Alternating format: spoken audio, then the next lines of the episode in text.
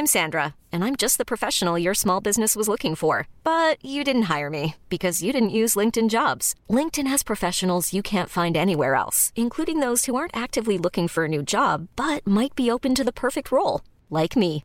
In a given month, over 70% of LinkedIn users don't visit other leading job sites. So if you're not looking on LinkedIn, you'll miss out on great candidates like Sandra. Start hiring professionals like a professional. Post your free job on linkedin.com/achieve today. Porque el mundo actual no se entendería sin la economía y los negocios. Acompaña a Mario Maldonado, el columnista de negocios más joven y objetivo del periodismo financiero, en su programa Bitácora de Negocios.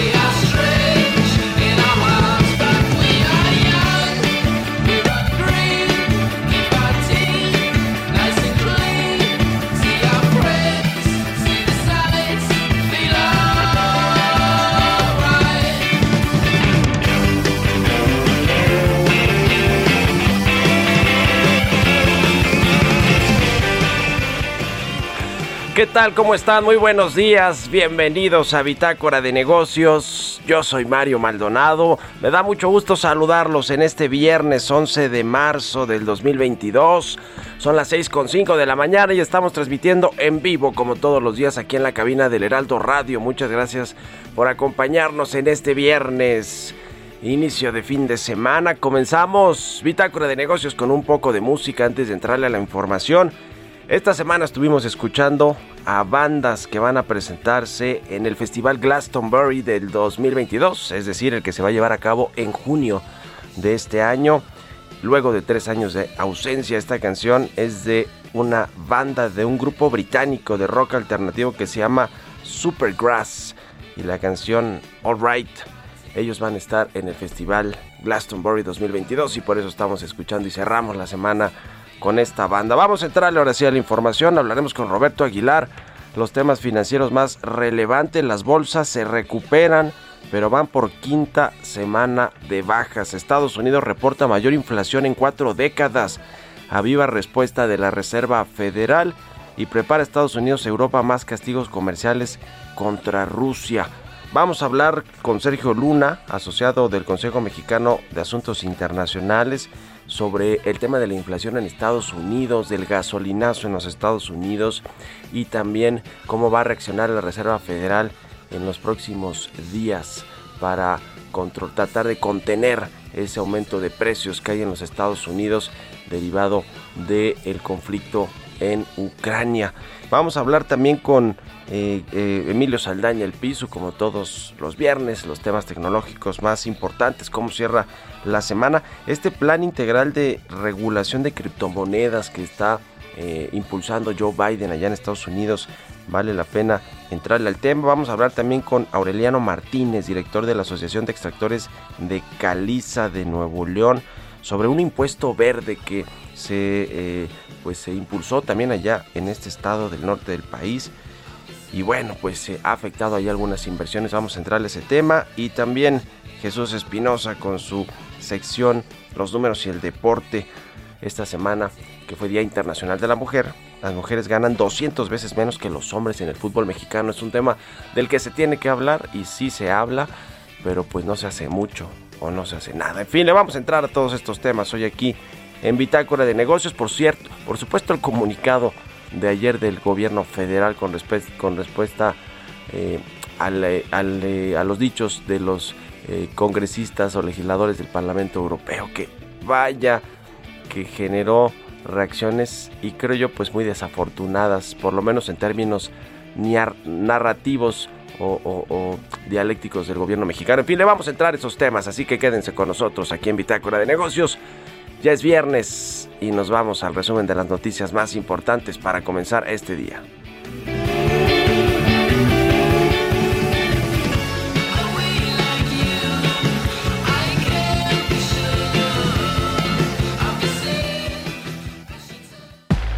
El resumen. Este jueves el presidente Andrés Manuel López Obrador reveló la carta que envió al presidente de Argentina. Sugirió al Congreso de ese país aceptar la prórroga que el Fondo Monetario Internacional ha negociado con el presidente Alberto Fernández para reestructurar una deuda de 45 mil millones de dólares y no caer en impago. Por otro lado, el mandatario mexicano se refirió una vez más a la subida de precios de la gasolina. Estamos este, procurando que esto no suceda, que el subsidio le llegue al consumidor. Y hasta ahora este, se ha mantenido el precio. El lunes lo vimos aquí. Algunas empresas se están, como dice este, ¿eh? Se pasan de rosca. pasando de rosca, dice este Sheffield. Pero hay vigilancia y se está supervisando. Para Petróleos Mexicanos, los precios elevados en gasolinas que se han reportado en algunas estaciones de servicio se deben a un lucro injustificado de las marcas de la iniciativa privada. Expertos explicaron que la dependencia del gas ruso tiene sometida a la economía de la Unión Europea, una consecuencia del conflicto bélico entre Rusia y Ucrania, que también puede afectar a México posteriormente. Y es que Rusia es el segundo productor de gas en el mundo con 669.500 millones de metros cúbicos al año. Cifras del INEGI demuestran que la variante Omicron del COVID-19 impactó en el progreso gradual de recuperación del turismo internacional. En enero de 2022 llegaron al país 2.644.000 turistas del extranjero, lo que representó 69.9% de lo que se había reportado en el mismo mes de 2020 antes de la pandemia. El Pleno del Instituto Federal de Telecomunicaciones determinó que 41 participantes acreditaron todos los requisitos previstos para buscar una licitación en frecuencias radiales AM y FM. Bitácora de negocios en El Heraldo Radio. El editorial.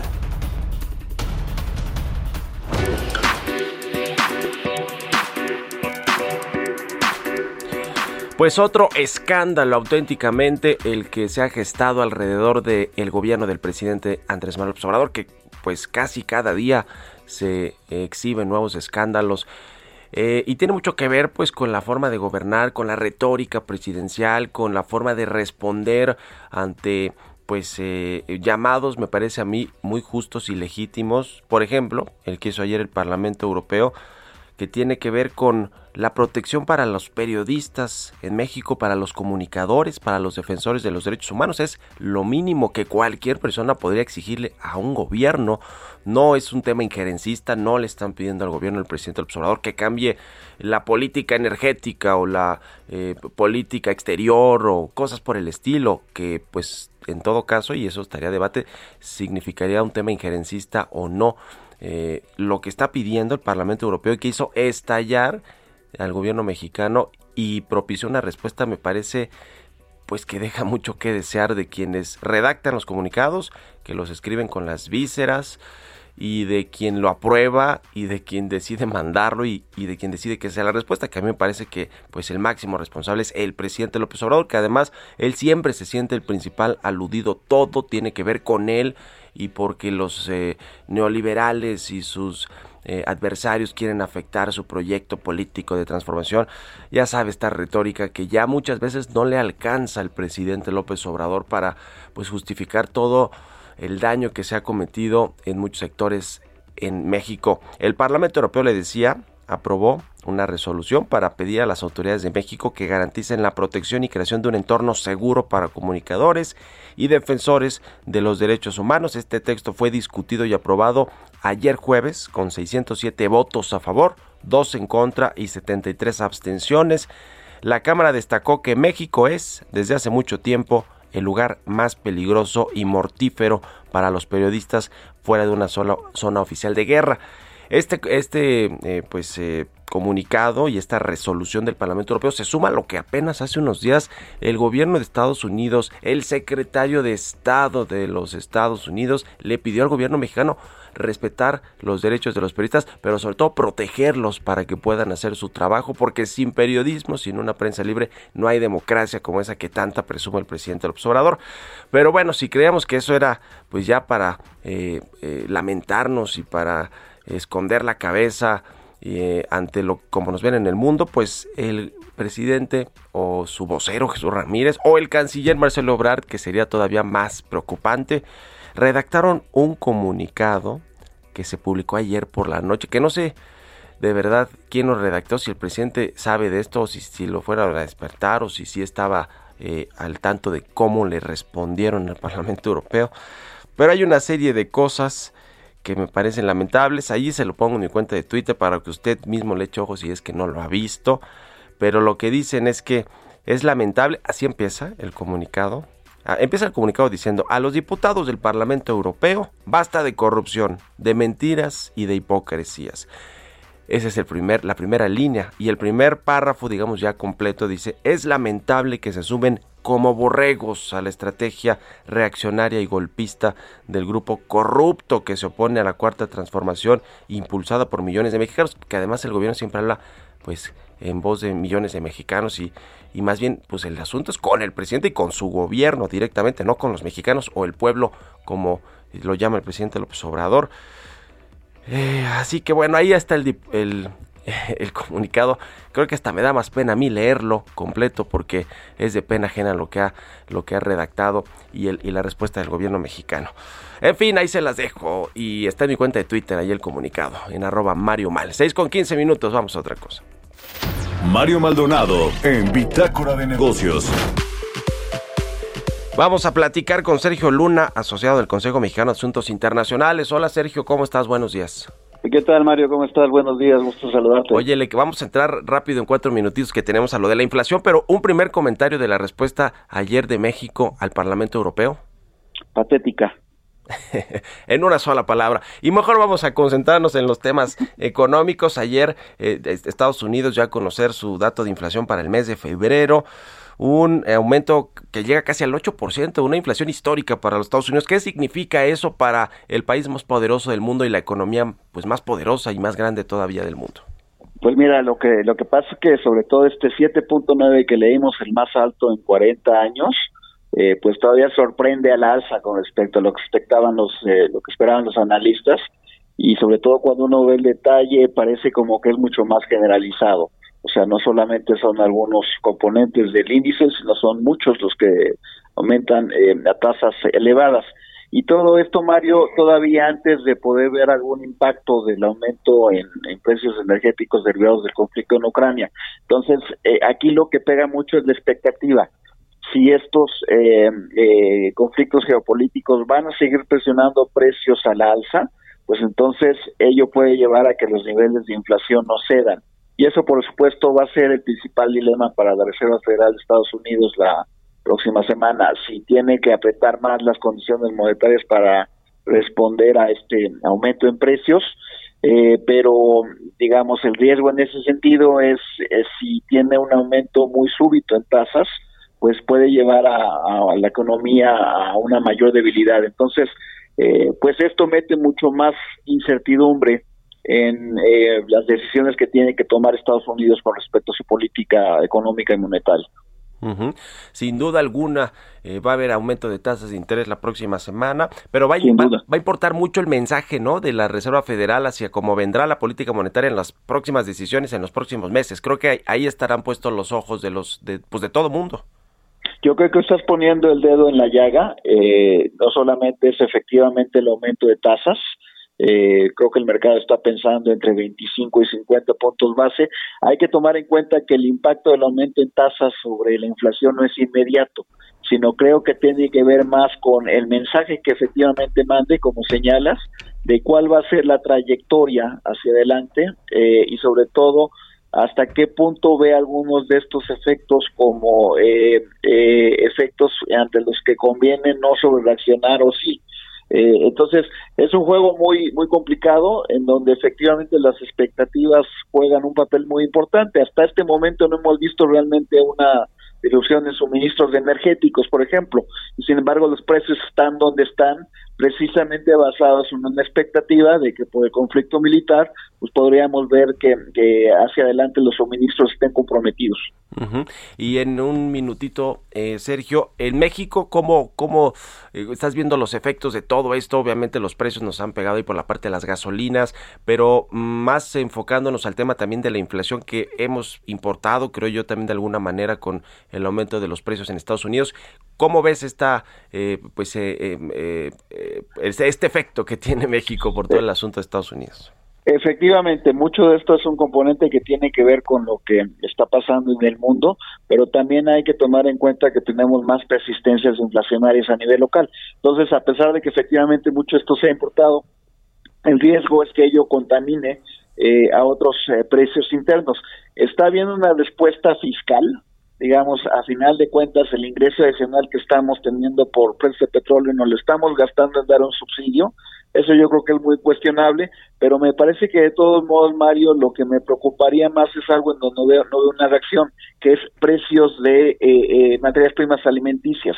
Esas nos pegaron mucho a comienzos de la década pasada, tienen un impacto muy regresivo sobre el ingreso de las familias y creo que en ese frente no hay eh, no hay mucha atención. Pues muchas gracias, Sergio Luna, asociado de Comexi, por estos minutos y muy buenos días. Al contrario, Mario, muchas gracias y saludos. Un abrazo, hasta luego, 6 con 20 minutos. Vamos a otra cosa.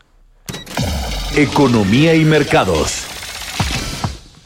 Roberto Aguilar ya está aquí en la cabina del Heraldo. Mi querido Robert, buenos días. ¿Cómo estás, Mario? Muy buenos días. Me da mucho gusto saludarte a ti y a todos nuestros amigos. Fíjate que el INEGI acaba de informar que la actividad industrial en México subió 1% en enero respecto justamente a diciembre. Y bueno, si también lo vemos en el mismo periodo, pero el año anterior, hay un crecimiento de 4.3%.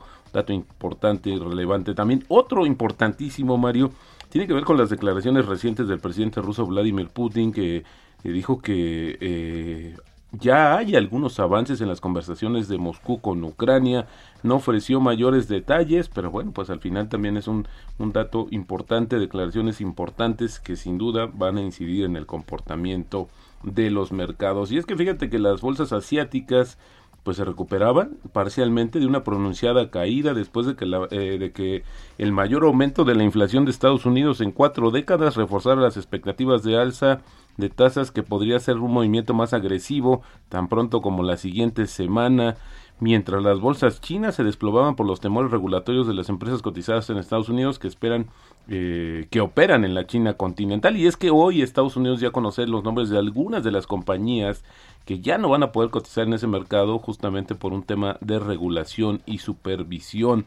La confianza también se veía afectada por las preocupaciones sobre la guerra de Rusia contra Ucrania después de que las conversaciones, esto sí había que actualizarlo, ayer se dieron, se reunieron los ministros de Asuntos Exteriores, se había dicho que era una de las reuniones de mayor nivel, pero pues ahora también se actualiza justamente con las declaraciones del presidente ruso. Así llevamos ya una quinta semana de baja de las bolsas internacionales y también Estados Unidos junto con el grupo de las siete principales economías y la Unión Europea, busca revocar el estatus de Rusia de nación más favorecida. ¿Por qué lo va a hacer? Bueno, pues esta situación le va a permitir que justamente Estados Unidos y el resto de los países apliquen más sanciones comerciales justamente a Rusia que por cierto también bueno pues ya reconocieron el tema de la profunda recesión que va a vivir esta economía por el aislamiento progresivo en represalia o en castigo por la invasión a Ucrania. El gobierno ruso, ruso perdón, por su parte, desde ayer había anunciado que previó las exportaciones de equipo de telecomunicaciones, médicos, automotrices, agrícolas, eléctricos y tecnológicos, así como de algunos productos forestales hasta finales del 2022, una tenue respuesta pues a todo lo que ha ocasionado justamente eh, Occidente contra Rusia. Que por cierto, lo que más le compramos a Ucrania y Rusia, Mario, son eh, fertilizantes. Interesante Sí, lo sí, que sí. sucede. Y eso podría también tener un- algún impacto. Y ya dijo el presidente López Obrador que no vamos a dejar de comprarle fertilizantes a Rusia, que cuál es el problema, a pesar de que la, embajado, la embajadora de Ucrania en México dijo que, que, que es inaceptable que México no corte relación comercial con Rusia. Totalmente, Pero Mario. bueno, mira, si le responden así a los diputados del Parlamento Europeo, que olvídate que qué podemos esperar? Bueno, también rápidamente le comento que el Senado de Estados Unidos aprobó una ley que proporciona pues el alivio. Hoy se vencía el presupuesto, eh, justamente hoy por la noche, y bueno, pues eh, finalmente volvió Estados Unidos a salvar, pero también incluye una ayuda por 13.600 millones de dólares que va a ir directamente a Ucrania. ¿Para qué? Pues para reforzar el arsenal justamente de este país. Y bueno, también rápidamente te comento la actualización de los eh, eh, contagios en el mundo. Ya llevamos 450 millones. Parece ser, Mario, que desafortunadamente en Asia están volviendo a tener problemas con las infecciones, hay algunas situaciones que no están siendo las más normales y bueno, pues atentos a lo que sucede. El tipo de cambio está debajo de los 21 pesos en 20.99 y bueno, pues también tenemos 20.85, perdóname, ya actualizado el dato, con eso tenemos una depreciación mensual de 2.6% y en el año de 2.4%. La frase del día de hoy, el tiempo es tu amigo, el impulso es tu enemigo, la paciencia es el don más importante del inversionista. Esto lo dijo en su momento John Bogle. Buenísimo, mi querido Robert. Gracias y nos vemos al ratito en la televisión. Gracias Mario, muy buenos días. Roberto Aguilar, síganlo en Twitter, Roberto AH. Nos vemos al ratito en la tele en el canal 10. Pero ahorita nos vamos a una pausa y regresamos aquí a Bitácora de Negocios.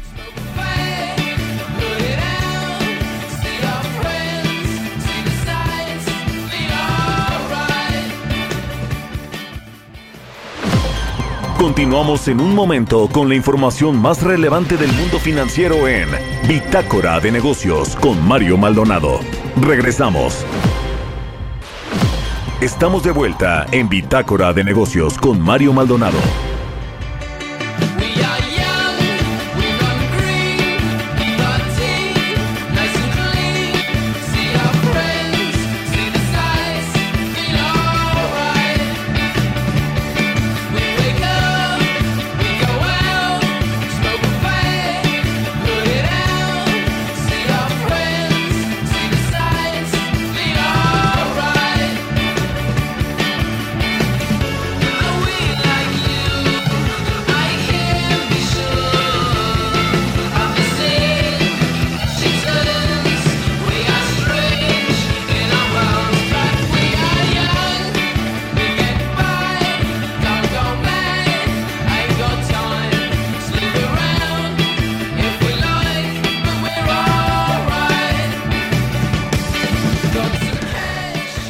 Estamos de regreso aquí en Bitácora de Negocios. Son las 6 de la mañana con 31 minutos, tiempo del centro de México. Regresamos escuchando un poquito de música antes de irnos con la segunda parte de la información aquí en Bitácora de Negocios. Esta semana estuvimos escuchando canciones de artistas que van a presentarse en el Festival Glastonbury 2022 que se va a llevar a cabo del 22 al 26 de junio de este año. Regresa luego de tres años de ausencia, básicamente por la pandemia, por el COVID-19.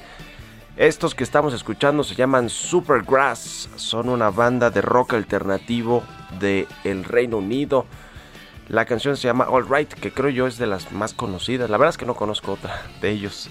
Pero bueno, van a estar presentes en este festival Coachella Glastonbury 2022. Coachella no, Coachella es el que se hace en California. Y también está bueno, son del estilo, ¿no? Pero este de Glastonbury es de, es de Inglaterra. En fin, 6 con 32 minutos.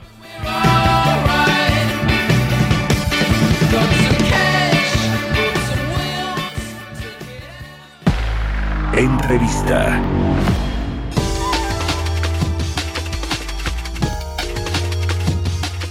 Y bien, aquí hemos hablado mucho de los relevos en las cúpulas de la iniciativa privada, en los organismos, en las cámaras. Hace poquito se dio el relevo en el Consejo Coordinador Empresarial. Francisco Cervantes se convirtió en el nuevo presidente en sustitución de Carlos Salazar. y ahora pues también han sucedido relevos en otros organismos muy importantes de la iniciativa privada, como fue el caso de la Cámara Nacional de la Industria de Transformación. Llega José Antonio Centeno Reyes a asumir el cargo en la presidencia de Canacintra a nivel nacional para el periodo 2022-2023 y vamos a platicar con él y me da mucho gusto saludarte José Antonio, muy buenos días, ¿cómo estás?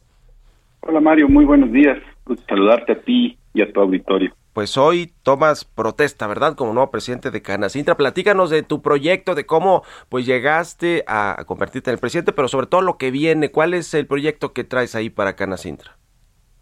Muchas gracias. Pues sí, eh, llego como un candidato de unidad. Yo llevo 20 años participando en Canacintra y de estos 20 años, los últimos nueve he participado en la mesa directiva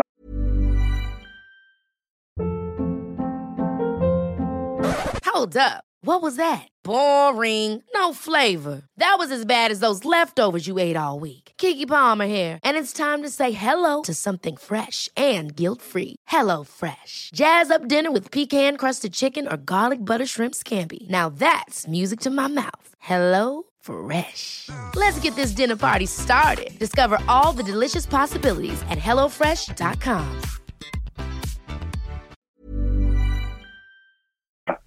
nacional.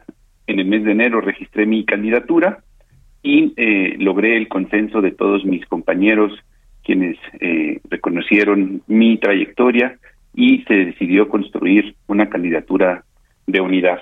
Por lo que eh, solamente quedaba pendiente la fecha de realizarse la asamblea y esa fecha se cumple el día de hoy. Estaremos celebrando nuestra asamblea anual ordinaria y nuestro consejo directivo, que es en donde, de acuerdo con la ley de cámaras, se da el relevo en la presidencia nacional de Canacintra. Así que a partir del día de hoy estaremos ya poniendo eh, en marcha el programa de trabajo que hemos venido construyendo con todo el equipo que, como lo hemos mencionado en varios foros, se ha basado en seis ejes estratégicos y con cuatro objetivos estratégicos también. Que estos son impulsar y posicionar el México industrial, potenciar el desarrollo competitivo y el cumplimiento de la industria, promover a la industria tanto a nivel nacional como a nivel internacional y lograr la sustentabilidad y la sostenibilidad financiera de nuestra institución. Todos estos objetivos estratégicos basados, como decía, en seis ejes, con una clara visión del futuro de lo que la Cámara necesita. Estamos convencidos que necesitamos tener una industria articulada, sustentable, que sea competitiva a nivel global, pero que también esté comprometida con el progreso del país a través de innovación, de adopción tecnológica y del desarrollo del capital humano. Siempre, Mario, y esto lo quiero destacar, enfocada hacia el bienestar social y con un enfoque en desarrollo regional. Esta es la visión de futuro que tenemos en mi equipo de trabajo para Canacintra. Eh, quiero preguntarte un poco también por la, la relación, eh, digamos, el tono que le vas a imprimir a la presidencia de Canacintra, no solo porque, bueno, Eno, con quien platicamos mucho aquí en el programa, era muy vocal en términos de lo que pues estaba no de acuerdo el sector eh, que ustedes representan ahí la la industria de la transformación eh, y además también pues dentro del Consejo Coordinador Empresarial, en fin, eh, sobre lo que sucede con el gobierno, con el presidente López Obrador, con la política pública, la política económica. A ustedes les atañe mucho la política industrial que lleva la Secretaría de Economía. ¿Cómo va a ser tu relación con los organismos de poder en México eh, y cómo y cómo vas a defender, déjame ponerlo en esos términos, los intereses de la industria de la transformación? Muchas gracias, Mario. Pues mira, te diría que Canacintra siempre estará abierta al diálogo, tanto con el gobierno federal como con los diferentes niveles de gobierno y los diferentes poderes del Estado. Tendremos que construir puentes para tener un diálogo fructífero. Eh, como empresarios estamos acostumbrados a trabajar con base en objetivos. Y el objetivo del presidente de Canacintra es allegarle políticas públicas a sus representados que les propicien unas mejores condiciones para llevar a cabo su actividad productiva. De manera que la labor que yo tendré como presidente, junto con todo el equipo que me acompaña, es construir estos diálogos que nos permitan fijarle a todas las autoridades cuáles son las necesidades, cuáles son los puntos que favorecen nuestra actividad, dialogar con ellos, concientizarlos eh, y finalmente entender que si un dirigente de un organismo público deja de ser un interlocutor válido para la otra parte, deja de servirle a sus representados. Y por eso yo te diría, tanto al presidente Andrés Manuel López Obrador como a toda la estructura, incluso a los otros organismos empresariales y a la sociedad civil, les digo, Canacintra está del mismo lado que ellos. En Canacintra luchamos por los mismos ideales, generar mejores condiciones económicas, generar mayor nivel de bienestar y progreso en este país. Todos los que conformamos Canacintra somos ciudadanos, somos el, ese pueblo del que surgen las millones de historias de esfuerzo, de trabajo y que un día transforman sueños en empresas que generan empleos y oportunidades. De manera que yo encuentro muchas coincidencias con todos estos actores y lo importante será transitar en esas coincidencias y dejar un poco de lado las diferencias. Y me imagino que pues eh, parte de, tus primeras acciones será acercarte ahí con la Secretaría de Economía, eh, con, algunas áreas de gobierno para pues eh, impulsar la política industrial que yo recuerdo y siempre lo comento aquí que cuando llegó Tatiana Cloutier, la nueva secretaria de Economía, ya no tan nueva pues, pero la actual secretaria de Economía pues dijo que traía una bajo el brazo una nueva política industrial que iba a impulsar con todo y parece ser que no hemos visto mucho de esta eh, política de parte de la nueva secretaria o de Tatiana Cloutier, pues la secretaria de Economía. Eh, no hay mucho presupuesto tampoco. Eh, ¿Qué van a hacer allí en la, la Canacintra para tratar de pues que el gobierno le ponga atención a esto que es muy importante para la reactivación de la economía mexicana? Sí, precisamente, como tú lo mencionas, se ha venido trabajando muy cercano a la Secretaría de Economía en la construcción de esta política industrial. Pero como bien lo, lo dices, y así lo he afirmado yo en otras ocasiones, nada de esta política industrial va a tener ningún impacto si no se acompaña con asignaciones presupuestales etiquetadas de manera específica para estos objetivos. Si no lo acompañamos con la voluntad política de asignarle recursos para que la política industrial sea una realidad, vamos a estar en este eterno ciclo de la mejor política industrial es la que no se tiene. Porque, eh, y por ello nos obliga a que no solo tengamos este diálogo con la Secretaría de Economía, sino también con el Poder Legislativo, que al final es en donde se asignan los presupuestos y, y tener la actividad de sentarse a trabajar, a arrastrar el lápiz con la Secretaría de Hacienda también para que en los proyectos que desde estas se generen se contemplen estas políticas. Y creo que hoy el secretario de Hacienda tiene muy clara la importancia de detonar el crecimiento de México a través de la industria. El secretario tiene muy claro que es ahí donde se genera el crecimiento, ahí donde se generan en las empresas los empleos y es donde hoy se necesita más que nunca enfocar los esfuerzos. Pues muy interesante, vamos a estar en comunicación si nos permites y te agradezco estos minutos para Bitácora de Negocios, José Antonio Centeno, nuevo presidente de la Cámara Nacional de la Industria de la Transformación. Muchas gracias y muy buenos días. Te lo agradezco yo a ti. Muy buenos días. Que estés muy bien, hasta luego, vamos a otra cosa. Mario Maldonado en Bitácora de Negocios.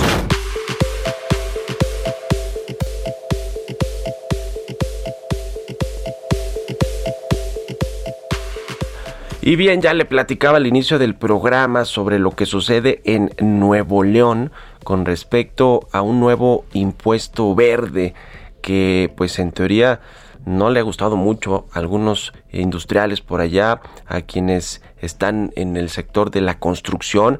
Y uno de, digamos, de esas cadenas, una asociación que es parte de toda esta cadena, la Asociación de Extractores de Caliza de Nuevo León, pues han dicho que este tema eh, no han eh, pues eh, no, no, no le ha beneficiado mucho a toda la cadena y vamos a platicar precisamente de esto con Aureliano Martínez, eres director de esta asociación de extractores de caliza de Nuevo León. ¿Cómo estás Aureliano? Muy buenos días. Hola Mario, ¿cómo estás? Buenos días.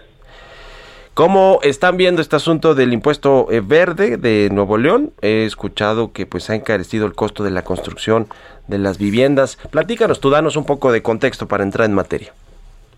Bueno, eh, de alguna manera todo va englobado en un tema de impuestos. Eh, habría que dividir un poco el contexto del impuesto en sí, per se, que es ecológico o que es este recaudatorio, para poder entender también la otra parte que busca, obviamente, eh, el gobierno, que, que está buscando la ciudadanía, que es el tema medioambiental. No, no, no está bien eh, entendido cómo se separan, pero al final de cuentas así está establecido en la ley fiscal y hoy en día, bueno, pues se ha impuesto un, un, un gravamen que de alguna manera eh, viene a pues viene a trastocar el tema de la industria de la construcción, viene a afectar los entes competitivos que tenemos como, como pues como Nuevo León, como el sector que, que es que, que tiene una un- una gran penetración y una gran necesidad de desarrollo en, en la misma entidad. Entonces, creo yo que pudiéramos separar un poquito lo que es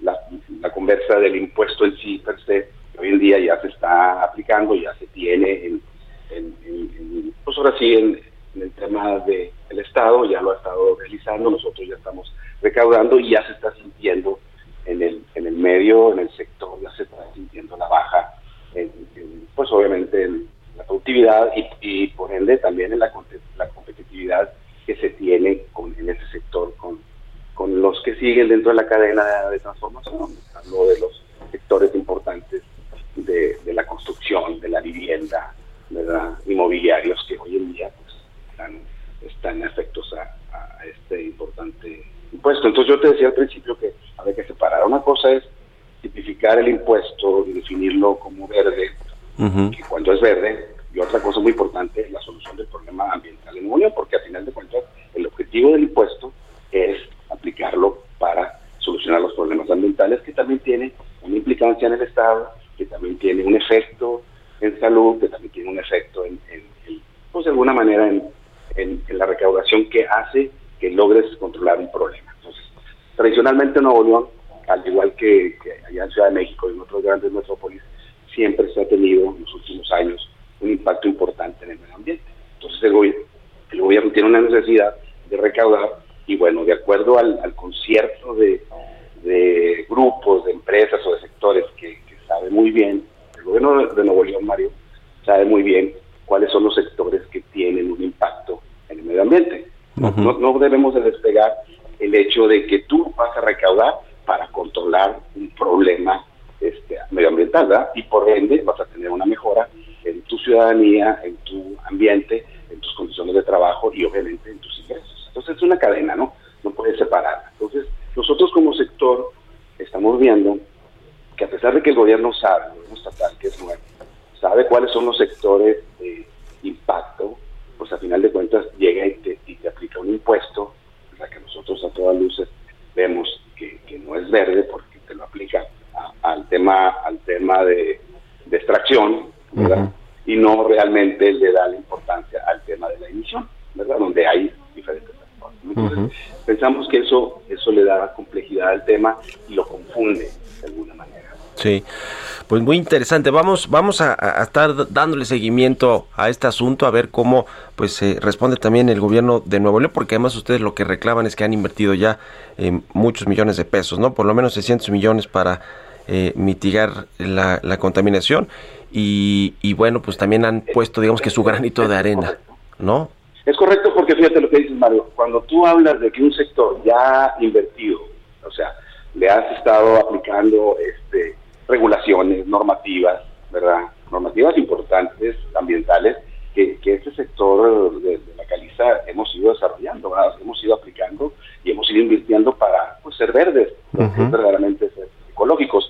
Entonces vienes y ahora le cargas la mano con otro, con otro impuesto que, que al final de cuentas lo tienes que enterar, Mario. ¿no? Tú no puedes oponerte a un decreto, a una ley, nada más per se, o decir yo lo voy a hacer porque no quiero pagar. No, nosotros estamos enterando nuestros impuestos, pero tiene una afectación. Y bueno, también tiene un contexto donde hay otros actores importantes, como la, la refinería de Cadereyta, ¿verdad? que tú no la regulas, el Estado no regula la refinería de Cadereyta,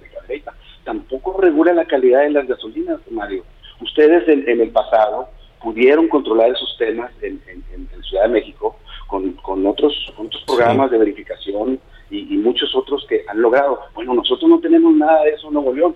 Nosotros nos vamos directamente con un impuesto ecológico, ¿verdad?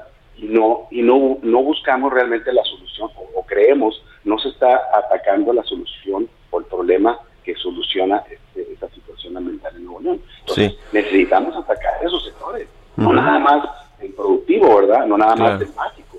Muy bien, pues vamos a lo vamos a estar en comunicación si nos permites y te agradezco estos minutos para Bitácora de Negocios Aureliano Martínez. Muy buenos días. Que estés muy bien, Mario. Hasta Saludos. luego. Vámonos con las historias empresariales. Historias empresariales. Y bueno, pues a pesar de el entorno no muy propicio para la inversión privada en el país, la farmacéutica alemana Bayer, que cumple 100 años en México, anunció una inversión de 7.500 millones de pesos. Anunció una inversión.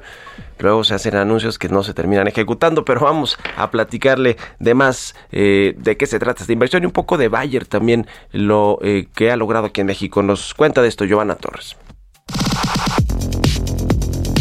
Manuel Bravo, presidente y director general de Bayer, informó que para los próximos tres años el grupo invertirá 7.500 millones de pesos en México. El directivo señaló que de la inversión que planea hacer, 1.200 y 1.300 millones de pesos se van a invertir anualmente en investigación y desarrollo, en terapias médicas y en tecnología para el campo. Jorge Ancona, líder de la división farmacéutica del grupo, comentó que actualmente la firma está desarrollando terapias oncológicas y en este año esperan la autorización de desarrollos que atenderán de una manera innovadora el cáncer. Además, en el entorno económico tan complejo que se ha vivido en los últimos dos años a nivel internacional, la empresa reconoció que las disrupciones generadas por la pandemia les ha hecho adaptar sus procesos, han ampliado sus stocks para asegurar el abasto, así como utilizar canales adicionales de distribución de sus productos. Manuel Bravo reiteró que la empresa tiene un compromiso con el desarrollo sostenible en el combate al hambre, la mejora en la producción de alimentos, apoyo a pequeños productores, temas sociales vinculados a la salud, con un enfoque a las mujeres, los niños y acercar la anticoncepción a comunidades marginadas. Con información de Laura Quintero para Bitácora de Negocios, Giovanna Torres.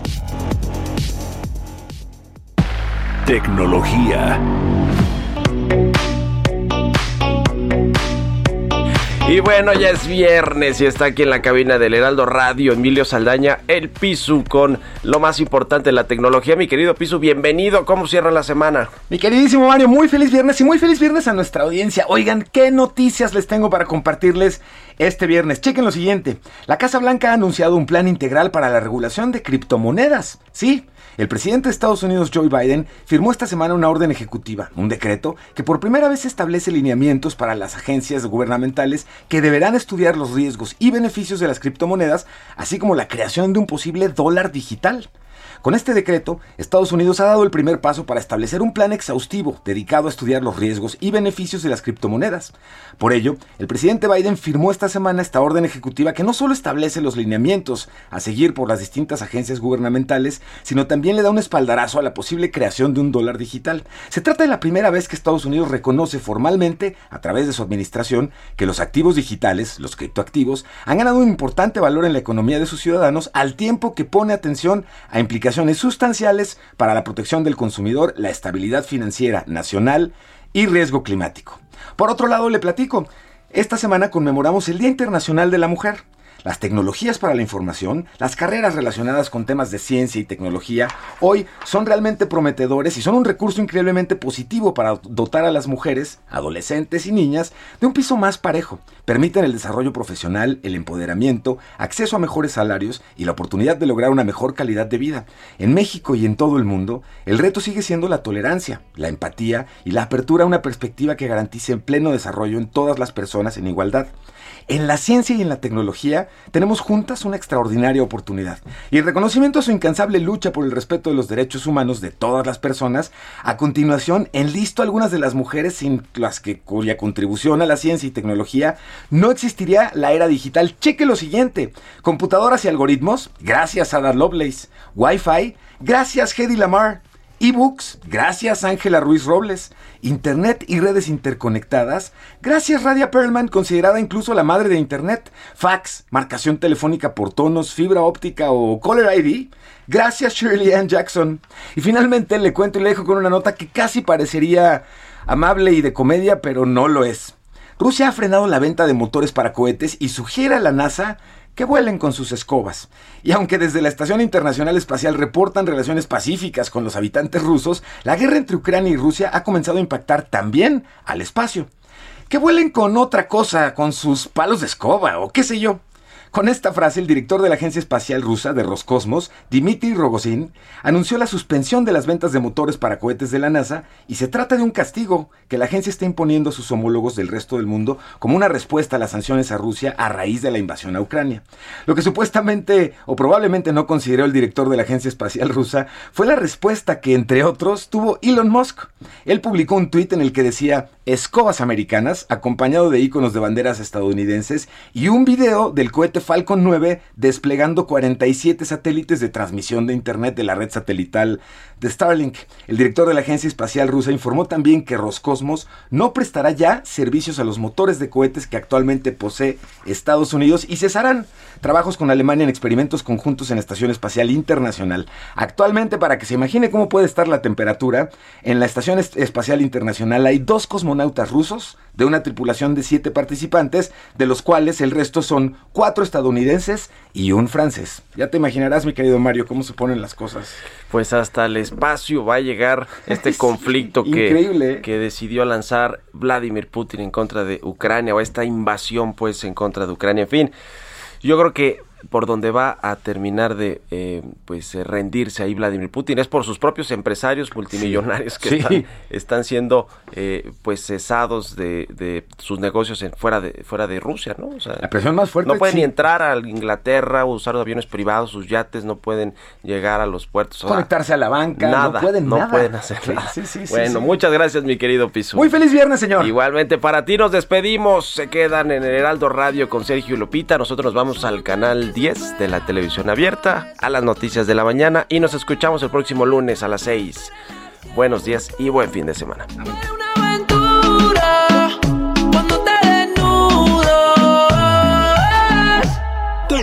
Tengo reservado el hotel, pero con estas ganas no vamos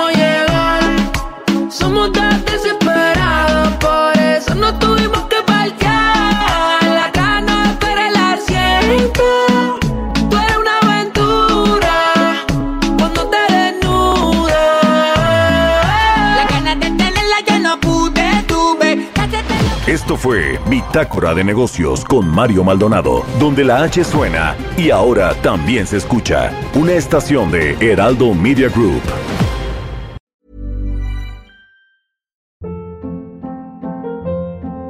Hold up. What was that? Boring. No flavor. That was as bad as those leftovers you ate all week. Kiki Palmer here, and it's time to say hello to something fresh and guilt-free. Hello Fresh. Jazz up dinner with pecan-crusted chicken or garlic butter shrimp scampi. Now that's music to my mouth. Hello Fresh. Let's get this dinner party started. Discover all the delicious possibilities at hellofresh.com.